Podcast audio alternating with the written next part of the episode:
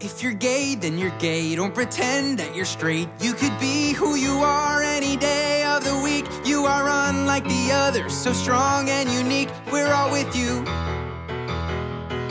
If you're straight, well, that's great. You can help procreate and make gay little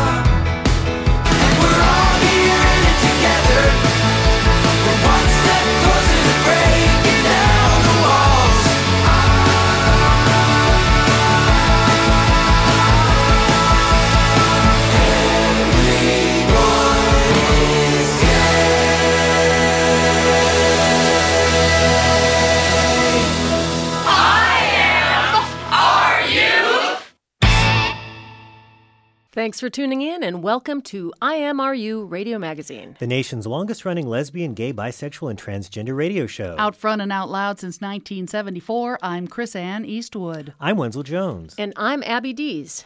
Before we start, I want to give a shout out to one of our all time favorite guests. George Takei turns 78 today. Yay! And it's 420 Day, in honor of which the boyfriend made brownies. So after the show tonight, it's nothing but giggles and food programming. Mm-hmm. And tonight we'll hear the first part of my four part interview with Representative Barney Frank. Boy, you guys were yapping. Four? Yep, four parts. Uh, well, I went to the Dinah in Palm Springs just a little while ago, and I am going to take you to the Lucy and Gail party, and then we're also going to go poolside at the NCLR party for a visit with TV actress extraordinaire Meredith Baxter. I love her. And I will plant tomatoes. Gay tomatoes. Gay tomatoes with cookbook authors Paul McCullough and Jeremy Stanford. Because you can't garden without getting your hands dirty, can you? But No. first, the national and international news from this way out. I'm John Dyer V And I'm Michelle Marie Gilkison. with News Wrap, a summary of some of the news in or affecting LGBT communities around the world for the week ending April 18th, 2015. Mexico's Supreme Court of Justice on April 15th struck down the ban on civil marriage for lesbian and gay couples in the state of Sinaloa. In a strongly worded ruling that called excluding same gender couples from civil marriage totally unjustified, the justices wrote that the reason that couples of the same sex haven't enjoyed the same protection as heterosexual couples is because of severe prejudices that have traditionally existed against them. The absence of the benefits of the rights assigned to the matrimonial institution is a direct consequence of the prolonged discrimination that has existed against homosexual couples based on their sexual preference.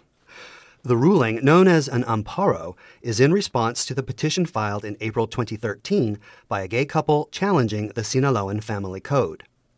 There's no direct route to national marriage equality under Mexico's legal system.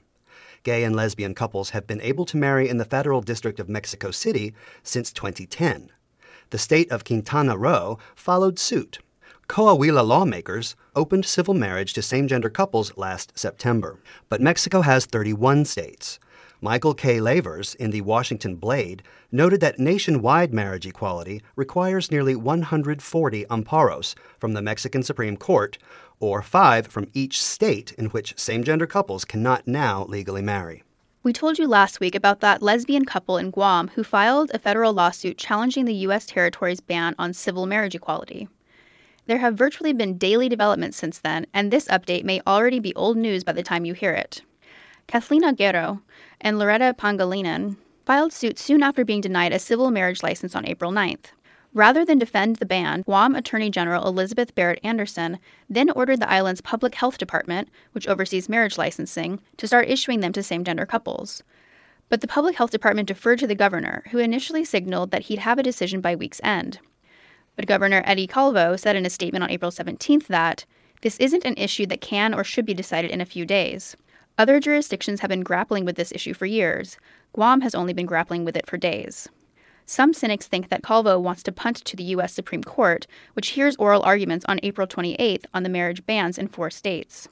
A ruling that could declare civil marriage equality across the United States and presumably its territories is expected in June. Republican Governor Mike Pence's popularity has plummeted in public opinion polls in Indiana following the so called religious freedom law debacle over which he presided earlier this month. Howey Politics Indiana pegs his current approval rating at about 35%. The Indianapolis Star pointed out that Pence's approval rating in October was more than 62%. The decline appears to be in direct response to his signing the contentious Religious Freedom Restoration Act to allow individuals, businesses, and groups to refuse to serve people they don't like, such as LGBT people, based on sincerely held religious beliefs. Opponents called it a license to discriminate. Following a firestorm of criticism from several high profile Indiana based businesses, employee groups, and many of the nation's largest tech companies, Pence and the state legislature quickly pushed through amendments to try to make the law less onerous. But some critics, including Bill Oesterle, the CEO of Indiana based consumer review website Angie's List, don't think the fix went far enough. Oesterle announced this week that he's stepping down from his Angie's List post to focus on trying to fix his state's badly damaged reputation. He denied that this is the launch of an effort to unseat fellow Republican Pence, who's up for re election next year. Oesterle told the Statehouse File that he wants to begin the long process of repairing Indiana's public image. I haven't figured out how I'm going to do that, he said. That could involve helping somebody else run. That could involve working on legislative races. That could involve becoming a candidate myself. The Indiana Economic Development Corporation and the Indiana Office of Tourism Development, both state agencies, announced this week that they're hiring a leading PR firm to strengthen Indiana's reputation, according to the Associated Press, as a welcoming place to live, visit, and do business. The state will pay $2 million for the campaign and could spend more on whatever additional advertising the firm recommends. The Indiana House doesn't seem to have gotten the message yet, though. After its spokespeople denied that the original Religious Freedom Restoration Act allowed bias against LGBT people, the Republican led chamber rejected a proposal this week to add sexual orientation and gender identity to the Indiana civil rights law covering education, employment, and housing. Louisiana governor and unannounced Republican presidential wannabe Bobby Jindal doesn't seem to have gotten the message either. He's strongly pushing a so called religious freedom bill in the Louisiana legislature that critics say is even worse than the original measure in Indiana. The Marriage and Conscience Act would prohibit the state from denying any resident or business a license, benefits, or tax deductions because of actions taken in accordance with a religious belief or moral conviction. These so called religious freedom bills are thought to be an attempted end run around the widely anticipated U.S. Supreme Court ruling in June that will open civil marriage to same gender couples nationwide. After taking a look at the Louisiana proposal, University of Virginia law professor Doug Laycock told MSNBC that the governor says it doesn't authorize discrimination. I have no idea what that means. It pretty clearly does. Dozens of religious freedom laws are in the works across the country, despite the bad press it brought to Indiana. Republican lawmakers in Tennessee are also currently fighting to make the Holy Bible the official state book.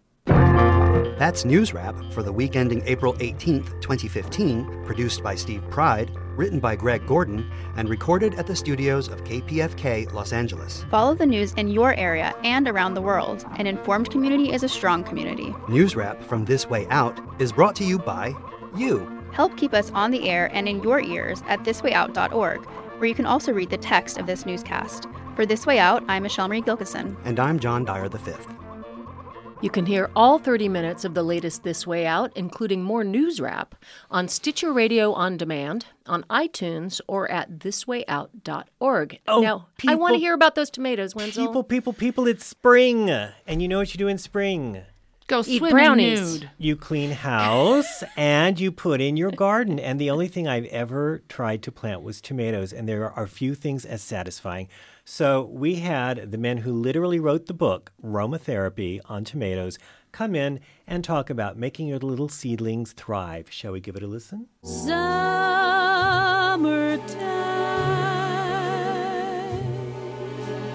and the living is easy. Yes, it's true. Summertime is actually here. And what does summer mean to everybody? Tomatoes. And so to talk tomatoes, we've called in Food Network star finalist chef Paul McCullough and producer, director, writer Jeremy Stanford to talk to us about the world of tomatoes. So welcome, gentlemen. You are the men who literally wrote the book on tomatoes. We did. We literally did. We love our aromatherapy book. And we should point out that's Roma starting with an R, as in Roma tomato. Now, when should the tomatoes have gone in?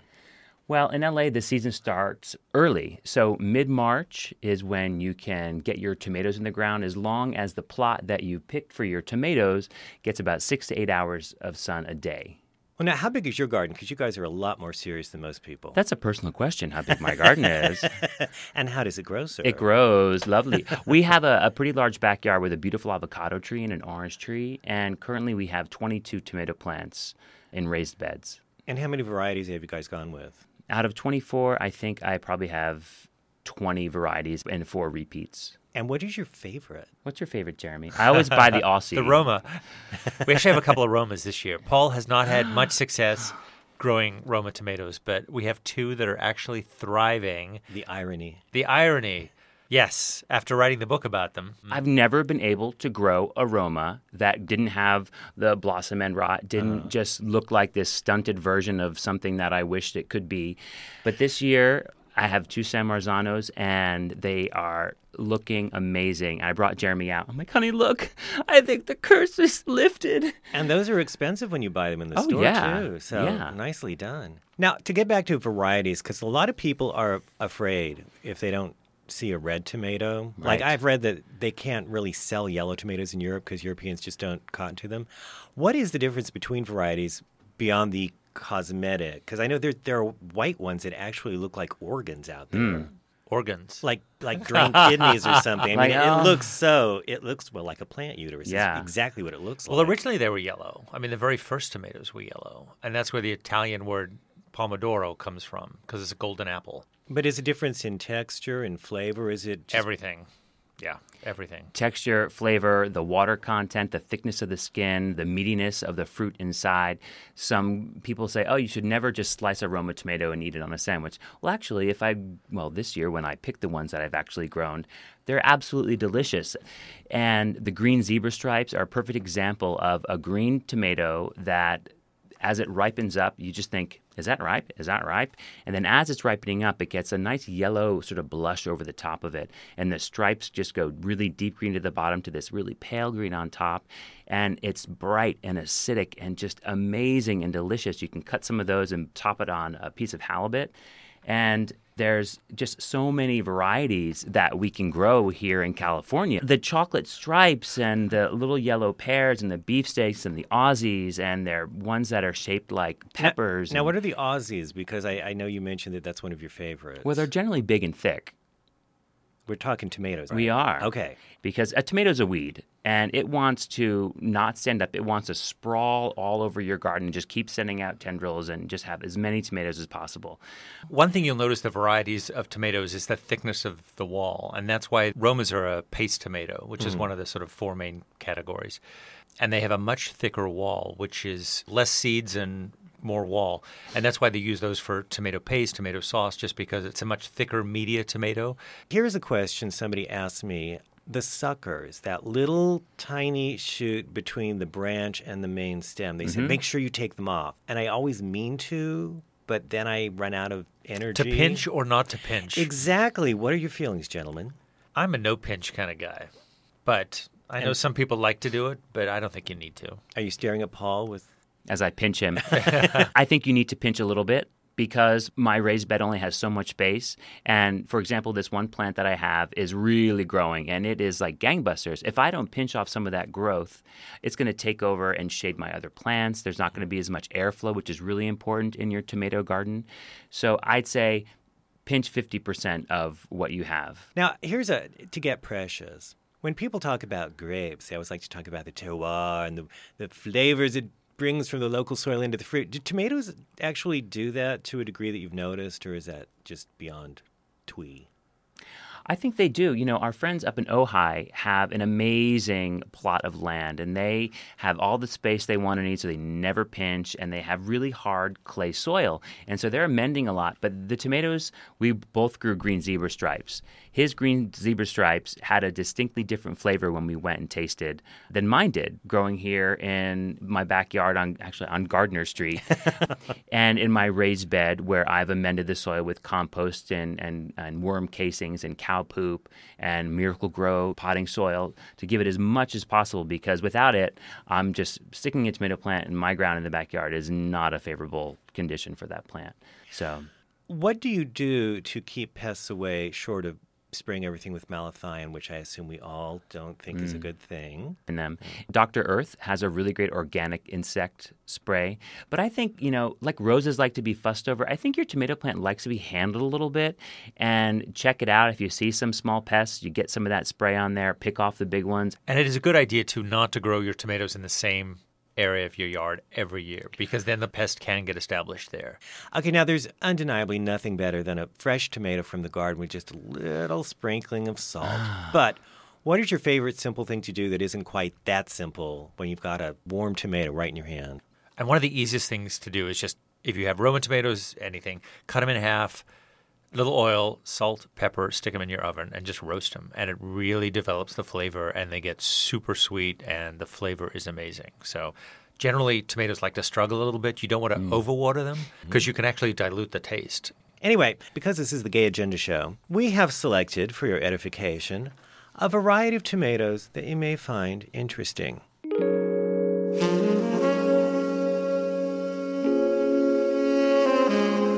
I found a tomato called Aunt Ruby's German Cherry. which sounds like a lesbian euphemism. This is a green cherry tomato. What did you find, Paul? I found one called the White Queen. Ooh. She's a big round girl with a beautiful green top. I ran across one that shares its name with the fourth book in the Armistead Maupin Tales of the City series. It's called Baby Cakes. And it's a red cherry with, and I quote, a natural salty flavor. What about the Beefmaster? What about the beef I mean, that just opens up a whole. I mean, everyone needs a good Beefmaster in their garden. beef master. Beefmaster. Jeremy? Uh, and the beef master is good friends with a pink pounder. You- and if you're lucky, you can grow both at the same time. Are you familiar with a pink pounder? Is it large? Oh, yes. It's pink and it's large. That's all you need. Well, I did run across one called Sappho. Sappho? Mm-hmm. It's a red cherry with a sweet acid flavor. Sappho.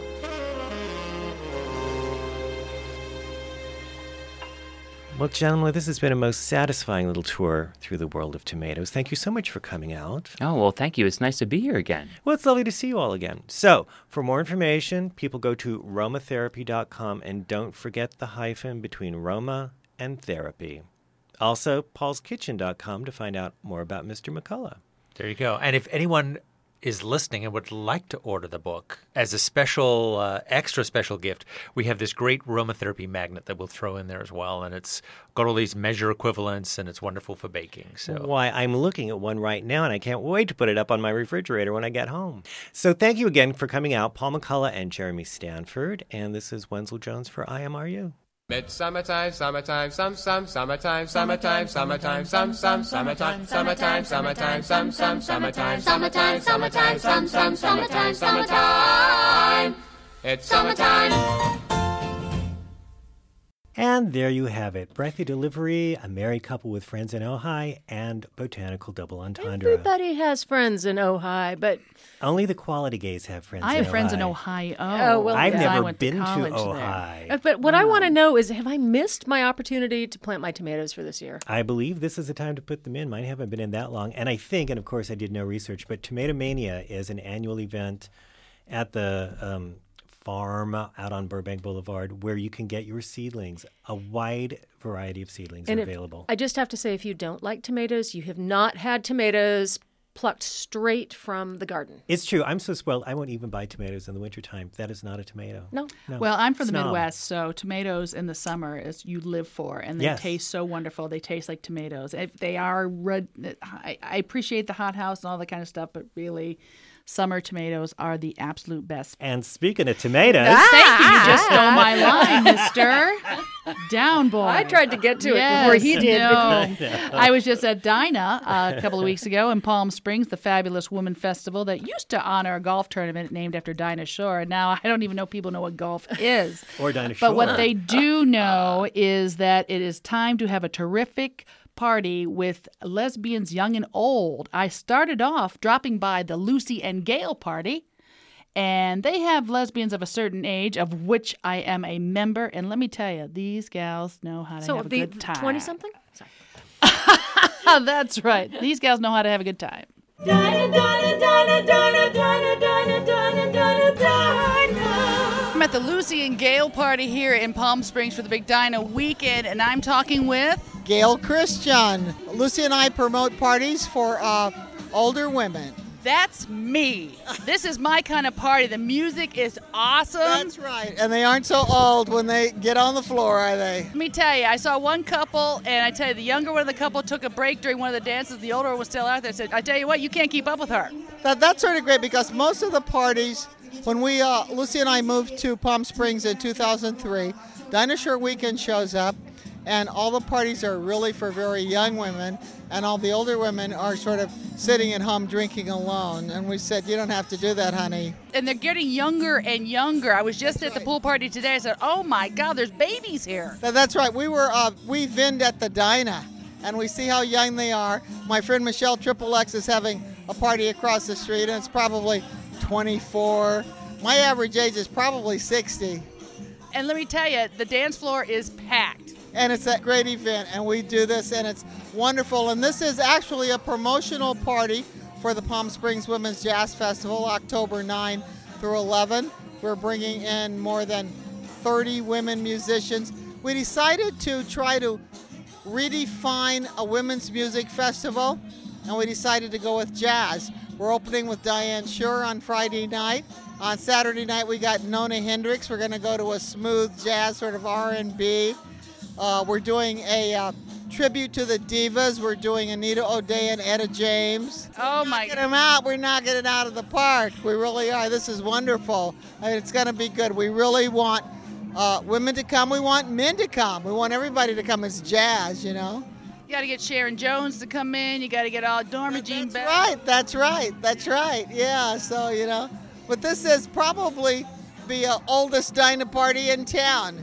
Well, let me tell you, it may be old in numbers, but it is young in spirit. I mean, this looks like it's not going to break up before too easily. No, one's stopped. Absolutely not. Everybody stayed home and took their emergency and took a nap.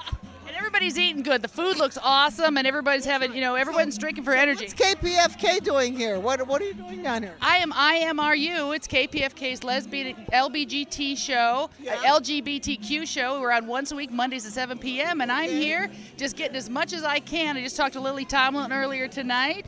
And I talked to Meredith Baxter earlier, and I talked to the head of Equality California. I'm trying to talk to everybody I can, now, and I'm finishing up with talking to you. That- that's great, and I want you to, uh, you know, be our guest at the Jazz Festival and see what happens over three days when a bunch of old babes come out. I can't wait because I'm a drummer, and you know, and so I love jazz drumming and I love jazz piano, and I can't wait. Mar- you know, the great Marian McPartland just passed, you know, and I love her. You know, last year we did a tribute to Marilyn McPartland. We brought in three piano players who were marvelous.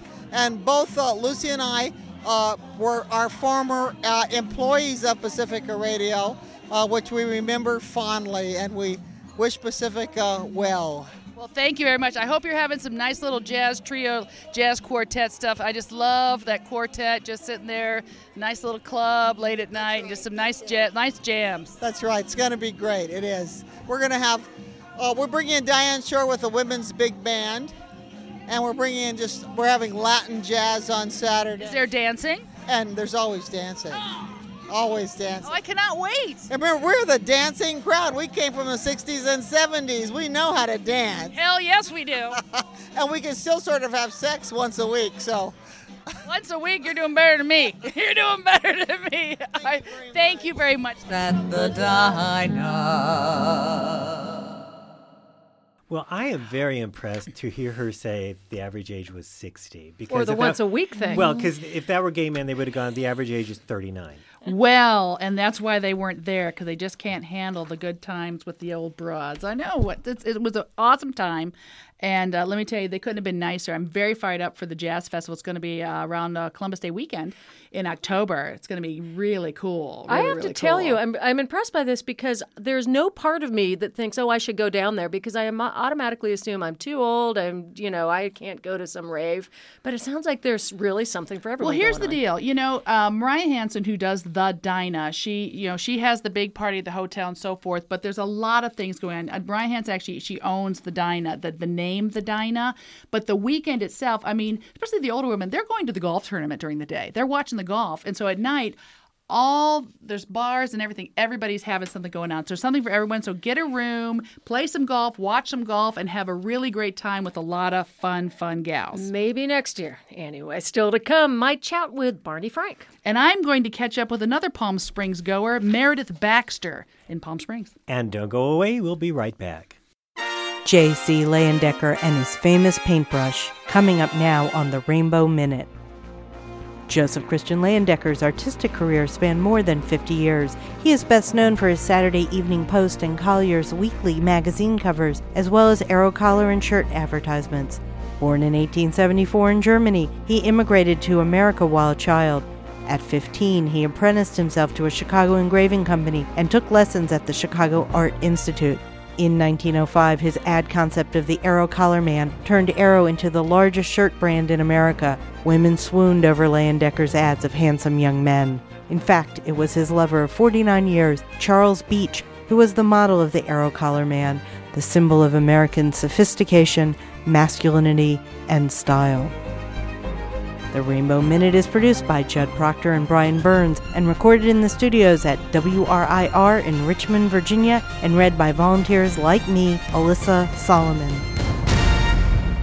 Hello, I'm Barney Frank, and you were listening to IMRU Radio Magazine, out front and out loud since 1974, on KPFK FM, 90.7 Los Angeles, 98.7 Santa Barbara, 99.5 Ridgecrest, China Lake, 93.7 San Diego, or streaming online at kpfk.org.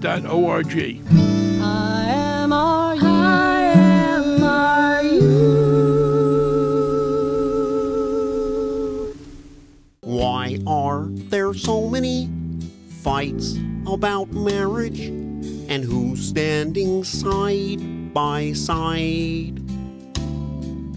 Weddings are nightmares. People want them, so who cares if it's two girls or two guys? Either way, marriage itself is a challenge. I failed at two, almost three. Someday we'll all get the rainbow connection and all get. Welcome back. You are listening to IMRU Radio. I'm Abby Dees. I'm Chrisanne Eastwood. And I'm Wenzel Jones. Got to go to Dinah and talk to somebody else really famous and newly out and wonderful. I got to speak at the NCLR pool party with Meredith Baxter. Now, I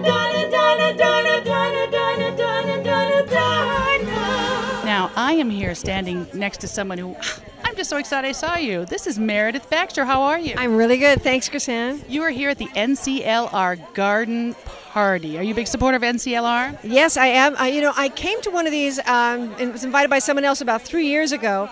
I didn't really know anything about it, and I heard Kate Kendell speak. And I was gone. I was so persuaded by her passion. Not that, you know, I was always in support of lesbian rights, but the way she talked about how they attack the legal issues and how they draw on all these resources and how they need funds to keep there are people who are all across the country working on these cases and they were working on all the marriage cases at the time.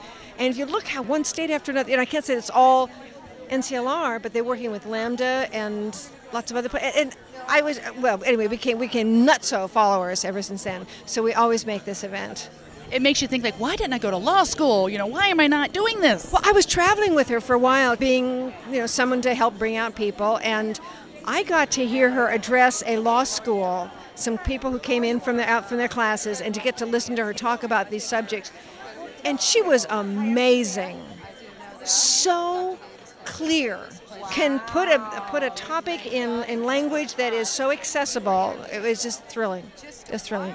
So Well, it's a very nice event here, a nice fundraiser for NCLR. Of course, they have filed an amicus brief and so forth. We've got gay marriage equality is being argued again in front of the Supreme Court in a couple of weeks. Yeah, that's and that's when it's going to just turn it all around. We've known it's coming, and you know, thank goodness they finally waited. My understanding was that the, the Supreme Court doesn't like to get ahead of public opinion. They don't want to create public opinion, so that's fine. And they took their time, and we're going to be here. Yeah, Brown versus Board of Education took 100 years after the end of slavery, so they sometimes they drag their feet on these things.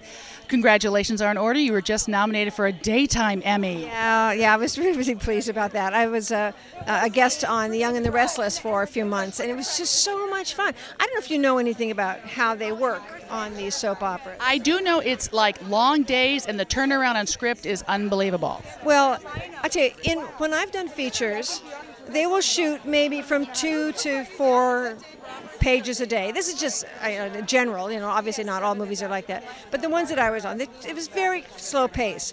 On a TV movie, they will shoot about six to eight pages a day. On soap operas, they take shoot 60 pages a day. So you get your lines and you have to eat them. You have to know them. They have to be yours by the time you're on that set. And on any other set, when you finish your scene, you go sit around, you have smoke, smoke, you have you know, a cup of coffee, talk to people, take a nap.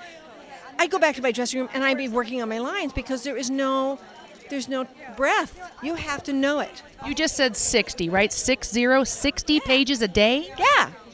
It's an hour show. Now, do they have teleprompters or cue cards, or you're just supposed to know it? You just know it. You know, some great actors started out in daytime dramas because it, it's quite the recent Julianne Moore, who just won an Oscar. She was on Another World for years. It almost seems to me like they should say, you know, everybody right out of, right out of theater school should just do a year on a soap just to, you know, really put, put through the paces. Because the, the sad truth is that it's, it's their the stepchild of all of the methods of performing. It's like, oh, oh she's on a soap. I'm a huge soap fan, huge. I'm currently having a renaissance with General Hospital right now. There's a great gay storyline, and I talked with the uh, executive producer, and it's these three guys, and they're gorgeous, and they're just rolling around in bed all the time. It's just so wonderful, and they're doctors and nurses, and it's fabulous. Tell me about your character. Were you evil, and are you still alive? Yes, I was afraid that I, my character had a heart attack, so I thought, oh, they're killing me off. But they have so many characters on the shows, they really have to be responsible to them and develop the storylines for them. And I was just sort of a fly by night. But my hope is that they'll bring me back. Nobody dies in soaps. You can be blown up, your body can be buried, and you will live. Soap opera is the Lazarus, it's the Phoenix. Everybody rises. Nobody is ever dead. And the people are darling. People who've been on that show for 30 years and think, how do they do it? How do they stay alive? Well, and you wonder because you think of like people like Susan Lucci and like all these people who've done this so long and done the pace that you are describing. I mean, they are the hardest. You think summer stock was hard, you know? You think when you're when you're shooting, it's hard. yes. Tell me when you, when you do have downtime when you're with with the in backstage in, in daytime. Do they do you share theater stories where you're in the makeup trailer? Do you guys talk about all the time we did, you know, on your toes, or the time we did uh, Brigadoon? Not on soap. There, you know, we're rehearsing. I'm not kidding. We are running lines either working on it in a room or we go to find the other actors and say, let's run the lines. And they're, they're always ready to. So ain't no sharing nothing.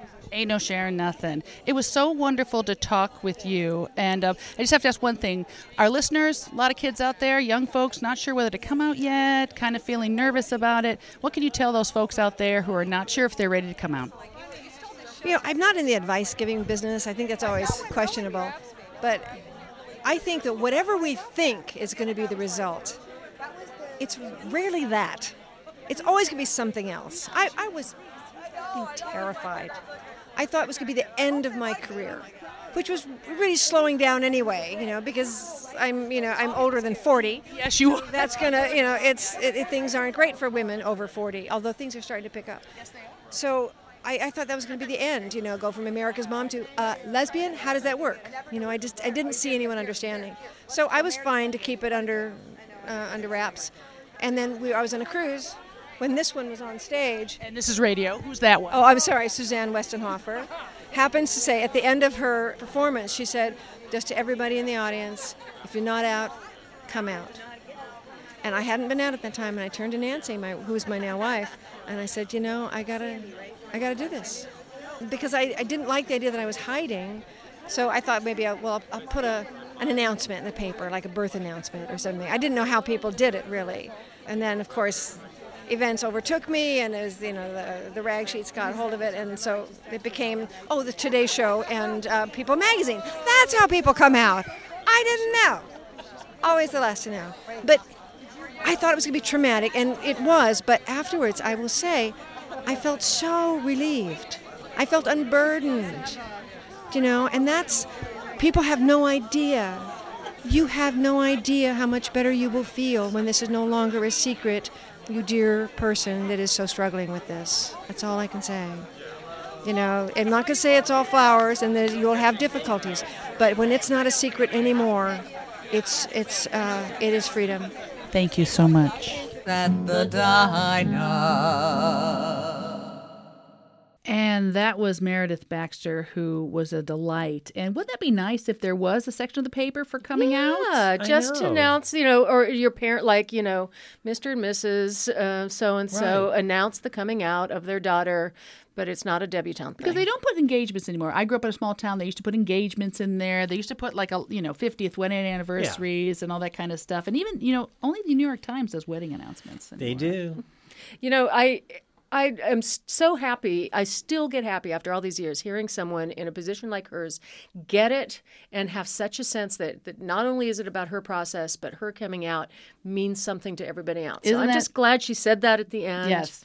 You Yeah. know, it just makes me feel good that there's always people who feel that sense of Well, it's commitment. taking responsibility for your place in this world. It's, it's, it's like you know, it's like the great financiers like Carnegie and Rockefeller using your riches for the betterment of society, using your famousness. But as despite the fact she's come out a lesbian, I still have a little bit of a crush on her. we, who, You can could? still have Always crushes on lesbians. You know, it's okay.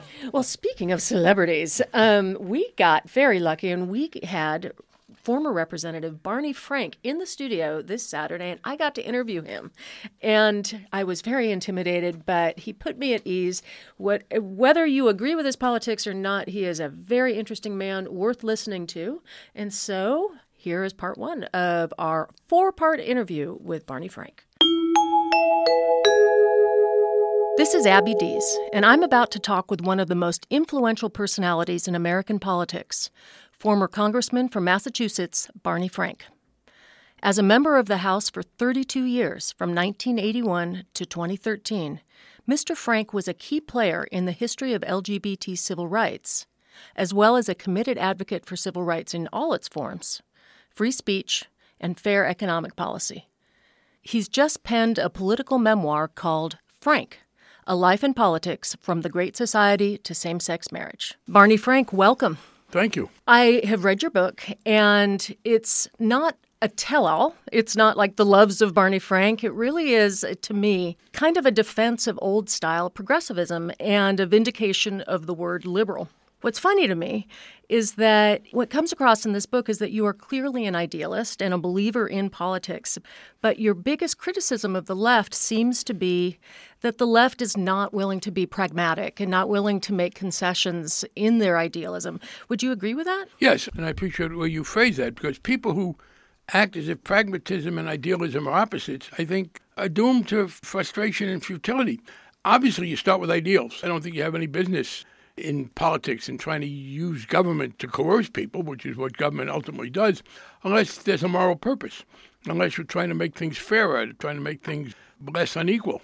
But once you have a set of ideals, if you are not realistic about implementing them, then what good are they? All they do is make you feel good. Ideals that you have that you don't really effectively try to implement, they're kind of a warm bath for you, but they don't feed a hungry child or clean up a river or do anything that's useful. During the Don't Ask, Don't Tell debates, you formulated a rule that sort of reminds me of the warm bath that you're talking about. And you said in your book if you care deeply about an issue and are engaged in a group activity on its behalf that is fun and inspiring and heightens your sense of solidarity with others, that would be the warm bath, I think, you are almost certainly not doing your cause any good. Yeah, look, it's much easier to go to a rally where everybody agrees, where you can have a nice uh, drum circle, where you can sing songs and, uh, and and reassure each other of our of our virtue. But that doesn't advance the cause. Now, on the other hand, it's a mistake. You're not doing much by going out and yelling at those who most disagree with you. You write them off. But our job, if we're trying to improve society, is to persuade people who are amenable to persuasion but aren't yet with us, and try to couch our arguments in terms that will appeal to them. And one contrast I like to draw is between the March on Washington in 1963, which was under the general auspices of A. Philip Randolph, with Martin Luther King as the star speaker. The chief strategist was a gay man, Bayard Rustin, one of the great heroes who only recently has gotten the recognition he had. And Bayard Rustin was a genuinely zealous idealist who was also very smart. And what he did was to structure that march so it had the maximum appeal to white people so they could say, look, do you really want to be in a country where we African Americans are treated so badly? And here's what you can do to help. Then you had the March on Washington that the LGBT movement had in 1993, which was a big party, which was a chance for us to indulge our feelings and to have a good time, but unfortunately, in some ways, alienated people. And for those who say, well, why are you worried about that? That's not a true militant. John Lewis, who was one of the great moral heroes of my generation, who was beaten almost to death on behalf of civil rights 50 years ago, people are seeing those movies now, makes it very clear. He submitted four or five drafts of his speech for the March on Washington to be vetted because they didn't want him to say things that were going to alienate people. They wanted to get their point across. And the purpose of all this is to be effective, not to give release to our emotions. You mentioned something at the 1993 March in Washington that I remember so clearly. And as a lesbian activist myself, it sent chills through me. And it was when a comedian got up in 1993, a woman on C SPAN. I believe it was the first Yes, time that we'd C-SPAN. gotten any sort of national uh, attention in the media. And the first thing out of her mouth, at least that's how I remember it, was, ah, Hillary Clinton, she's the first first lady you'd want to F. And I was very happy that you mentioned that because I've been wondering if I had just made this up. No, you're exactly right. And I, I again analogize it. Suppose Redd Foxx, who was a very funny man, and the comedian in question is a very funny oh, woman, Oh, yeah. and she's she's actually been a crossover. She's been a major Broadway star. She's very She's a very successful woman. But this was self indulgence. This wasn't helping. The purpose of the march was to get support for repealing the ban on gays in the military and for anti discrimination. And how does it help to drive away some people? And I guess the analogy would have been if Redd Foxx was a very funny, uh, was African American, had gotten up and the first thing he said was how much he would want to have sex with Jackie Kennedy. if he'd have done that, I guarantee you that, that A. Philip Randolph would have had him thrown into the reflecting pool head first. So, yeah, that was the contrast. Uh, and again, there's a time for that. Comedians, That was what I was going to ask. Is there after a the time move, for yeah, that? sure. After the march is over, let's have our own parties. I'm not saying we don't have fun. Of course, you have fun, but that's not your political outreach. You want to make your political point, then you go to our own gatherings, and yeah, with some other people, and that's when you get your emotions and, and, and have your humor go forward. But looking at the LGBT movement in particular, can you also see that many of us have experienced being in the closet? We probably all experience being in the closet Almost, at some yeah. point. Not That- anymore. I think the the kids are coming out at 4 They're coming out, days. but many Yeah, still are. That. I, Would you say that there has got to be some power, though, in being able to stand Yes. up and claim that But- I, here I am? But that's true. No, in the first place, that was very important. And I'm not saying that there isn't a need for the demonstrative side. I was all in favor of the March on Washington 63. It's what you choose to present. It was very important for blacks to say, well, let me go back a step. In 1964, in the summer, I went to Mississippi as part of the Freedom Summer. That was to be visible and to illustrate to white America that black people in Mississippi were not allowed to vote. It was very important for us to be public about that.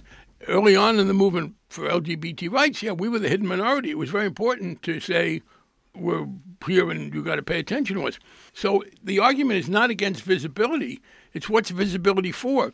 Visibility as an emotional release? No. Um, yes, being able. Uh, I, I when I came out in 1987, we were still in an early stage of things. I made a point of going with my then boyfriend places and uh, holding hands and dancing because we wanted to, to do that but we didn't do it in a way that was calculated to offend. That's that's the difference. Yes, I, I want to be affirmative about that, and uh, it is also the case that we have a right to enjoy ourselves, but those are done in separate venues from your political venue.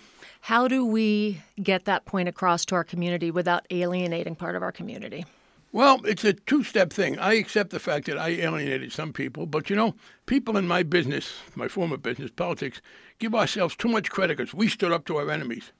Well, standing up to your enemies is fun and probably profitable because you can send out a fundraising letter about how they've attacked you.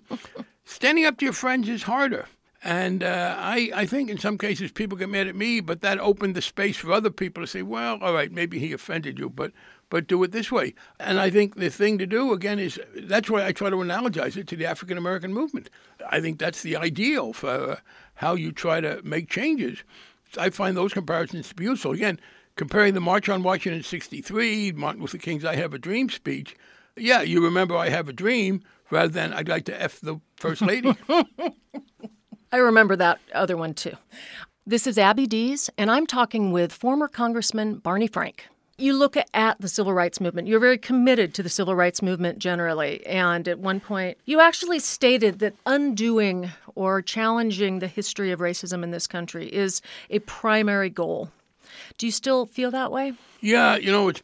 Uh, I had really mixed feelings. Uh, the week in June 2013, when the Supreme Court did that wonderful thing of overturning DOMA and saying that those of us who were married had the same rights as anybody, uh, the other married couple, and really struck a, a major blow in favor of equality. And then either the day before or the day after, I forget, got at the Voting Rights Act and undid so many years of progress. And uh, here's the paradox. When our movement for LGBT rights began, it really begins in 69, there were very few important historical movements that have such a clear cut start date. And uh, I remember that. I was working for the mayor of Boston as the kind of chief liberal in 1968 and 69, and I was eager to find gay organizations because I wanted to meet other gay guys as well as to move the cause. There weren't any. By 71, when I came back, I'd gone to Washington to run for the state legislature. There were. I mean, it, it just it, it, just popped up, and uh, that was very important. We started out behind the African American civil rights movement, without question, and today, the African American community has full legal rights, protections that gay people don't have. It's now illegal to discriminate in employment based on race, not on sexual orientation. But in terms of attitude, sadly, racism has proven to be tougher than homophobia. I think the society has moved further beyond homophobia. Part of that, I think, is simply the nature of, of selfishness in human beings. All of us who are gay and lesbian have straight relatives but African Americans don't have uh, white relatives nearly as much. It's partly that sense. Secondly, it is. Look, that it you, comes down to sort of institutional power. It does, and there's an economic overlay on the racial issue which reinforces it. You know, we had, after all, 200 years of slavery in this society when white people brought slaves over in the 17th century. Then we had 100 years of legal segregation and only about, what, 70 or 80 years since then, where segregation was illegal. For the great bulk of American history, the single biggest period was slavery, then it was official segregation. That also embedded economic differences, so that the thing got much worse. And yeah, I still believe that fighting racism is the single most important domestic issue. By the way, one of the things that uh, I should note, and I would hope LGBT people would join this, because it's certainly been reciprocal. The African American members of Congress have been overwhelmingly supportive of our efforts to get equal rights, those of us who are gay and lesbian, bisexual, and transgender. That is something you comment about quite a bit in your book. And it seems like you're challenging this recent trope that somehow the LGBT movement and the movement for racial equality are diametrically opposed yeah. somehow. No, I find that morally offensive and dangerous. Now, there was this problem. In 2008, in the referendum in California, for a variety of reasons, African Americans voted in a majority against marriage. And in fact, I would say this uh, yeah, there is an element in the black community, ministers, who have taken a kind of a fundamentalist view. And over time, African American fundamentalist Protestant ministers were as bad as the whites. It's to the credit of the African American members of Congress that they defied that, and that despite that, they've been very supportive. And then we've moved beyond that. So if you go to 2012, we would not have won the referendum on behalf of marriage in Maryland, which has a large African American population, if that population hadn't supported us. What should the LGBT movement be doing for the larger civil rights movement, the movement for social equality? And what should we be learning from the civil rights history that we're not doing right now? That's very important. As I said, learning from the civil rights history is how to be zealous and also disciplined. I wish people would read the book by Taylor Branch about Martin Luther King called Parting the Waters. Although I should say, I'm doing Mr. Branch a favor, despite the fact that he wrote a book in which he attacked me because Bill Clinton told him that I was the reason he never made Sam Nunn Secretary of State. I mentioned that in the book. Mm-hmm. Clinton apparently was going to make Sam Nunn Secretary of State, and I learned that from somebody in the administration and sent him a memo saying, How dare you, after all we've done to be supportive, and after I put myself on the line to say you're our friend, you can't enable our biggest enemy. But Branch wrote a very good book about Martin Luther King, and there was this trope again of Martin Luther King as the he always was pushing for more. He was just unyielding in his morality. Yes, he was the great moral leader, and he was a very smart politician. And sometimes he would try it this way, and sometimes the other, and sometimes he'd pull back because, you know, in the nature of the case, if you're dealing with a bad reality, it wasn't put there by accident. It's not a snowman you can just melt. It's got reality, and you have to fight with it. So we can learn from the African American movement how you can fight for your basic human dignity in a very disciplined and tough way. That those are not opposed. As to what we should do in the future is to say that as we win some of our battles and we're doing well, we shouldn't say, okay, that's it for politics. For example, uh, and this is something I believe should be the cause right now. I'd like to free up some money that's now being wasted by the public sector so we could put it to better uses. We could do more to build roads. We could lower tuition for students. We could increase medical care for people. And one way to do that is to save money by stopping this war on drugs. Stop prosecuting and locking up people because of their recreational drugs. And there's a reason that's related to what we're just saying there. I think today, nothing in America is more racist in practice than law enforcement with regard to the drug laws. Whether it's cocaine, where crack was treated so much more punitively than powder, marijuana, where overwhelmingly, look, young black kids are getting arrested for smoking marijuana all the time. All the white kids I know smoke marijuana, and nobody ever, they're not even afraid of the cops. So, um, yeah, I would hope LGBT would kind of repay the support we've gotten by pressing for better fairness in law enforcement, for example, and insisting on opposing these efforts to shut black people off at the polls, which the Republicans have been doing. This is Abby Dees with one of the most influential personalities in American politics, former Congressman from Massachusetts, Barney Frank. So that was just part one. He, this was a man who was not hard to talk to. He has a lot to say. So part two is the early days, The little early- Barney running down Little the House on streets the of Prairie. Cambridge, Barney in Oh. college. And we're still we are actually arguing in the studio right now still about the Lea DeLaria thing on C on C-SPAN. So whatever she did, it got some attention yes, from it all did. of us. Twenty years ago, we're still um, chatting about it. Exactly. And that's the end of our show. Oh. I know. Our thanks to tonight's director, Michelle Marie Gilkison, coordinating producer, Steve Pride, social medias are Maddie McLaughlin, and our Rainbow Minute producers, Jed Proctor and Brian Burns. Follow us on Facebook at IMRU Radio, where the link to the latest show is posted by noon every Tuesday. Last night, a brand new musical opened on Broadway, Fun Home, based on cartoonist Alison Bechdel, lesbian cartoonist, her graphic novel memoir of coming out. It's been called remarkably gratifying, heartrending, fiercely humane, and it got a rave from the New York Times. So we close tonight with a song from Fun Home called Changing My Major. Good night. Good night. Good night. What happened last night? Are you really here? Joan, Joan, Joan, Joan, Joan. Hi, Joan! Don't wake up, Joan. Oh my god, last night. Oh my god, oh my god, oh my god, oh my god, last night. I got so excited, I was too enthusiastic. Thank you for not laughing. Well, you laughed a little bit at one point when I was touching you and said I might lose consciousness, which you said was adorable. And I just have to trust that you don't think I'm an idiot or some kind of an animal. I never lost control due to overwhelming lust, but I must say that I'm changing my major to Joan. I'm changing my major to sex with Joan. I'm changing my major to sex with Joan, with a minor in kissing Joan. Foreign study to Joan's inner thighs, a seminar on Joan in her Levi's, and Joan's crazy brown eyes. Joan, I feel like Hercules. Oh god, that sounds ridiculous. Just keep on sleeping through this and I'll work on calming down so by the time you've woken up, I'll be cool, I'll be collected, and I'll have found some dignity. But who needs dignity? Because this is so much better.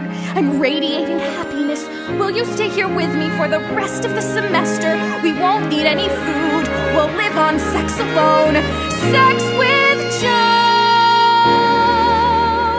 I am writing a thesis on Joan. It's a cutting edge field, and my mind is blown. I will gladly stay up every night to hone my compulsory skills with Joan. I will study my way down her spine, familiarize myself with her well made outline while she researches mine. I don't know who I am. I've become someone new. Nothing I just did is anything I would do. Overnight, everything changed. I am not prepared.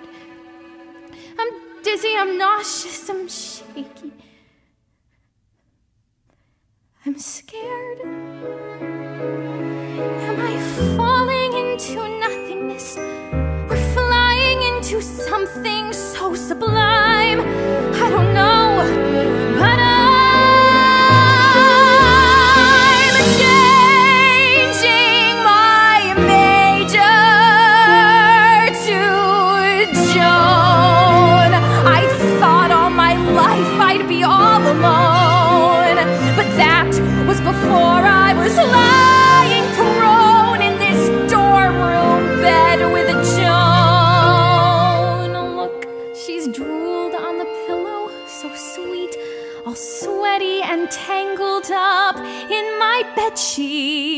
And my heart feels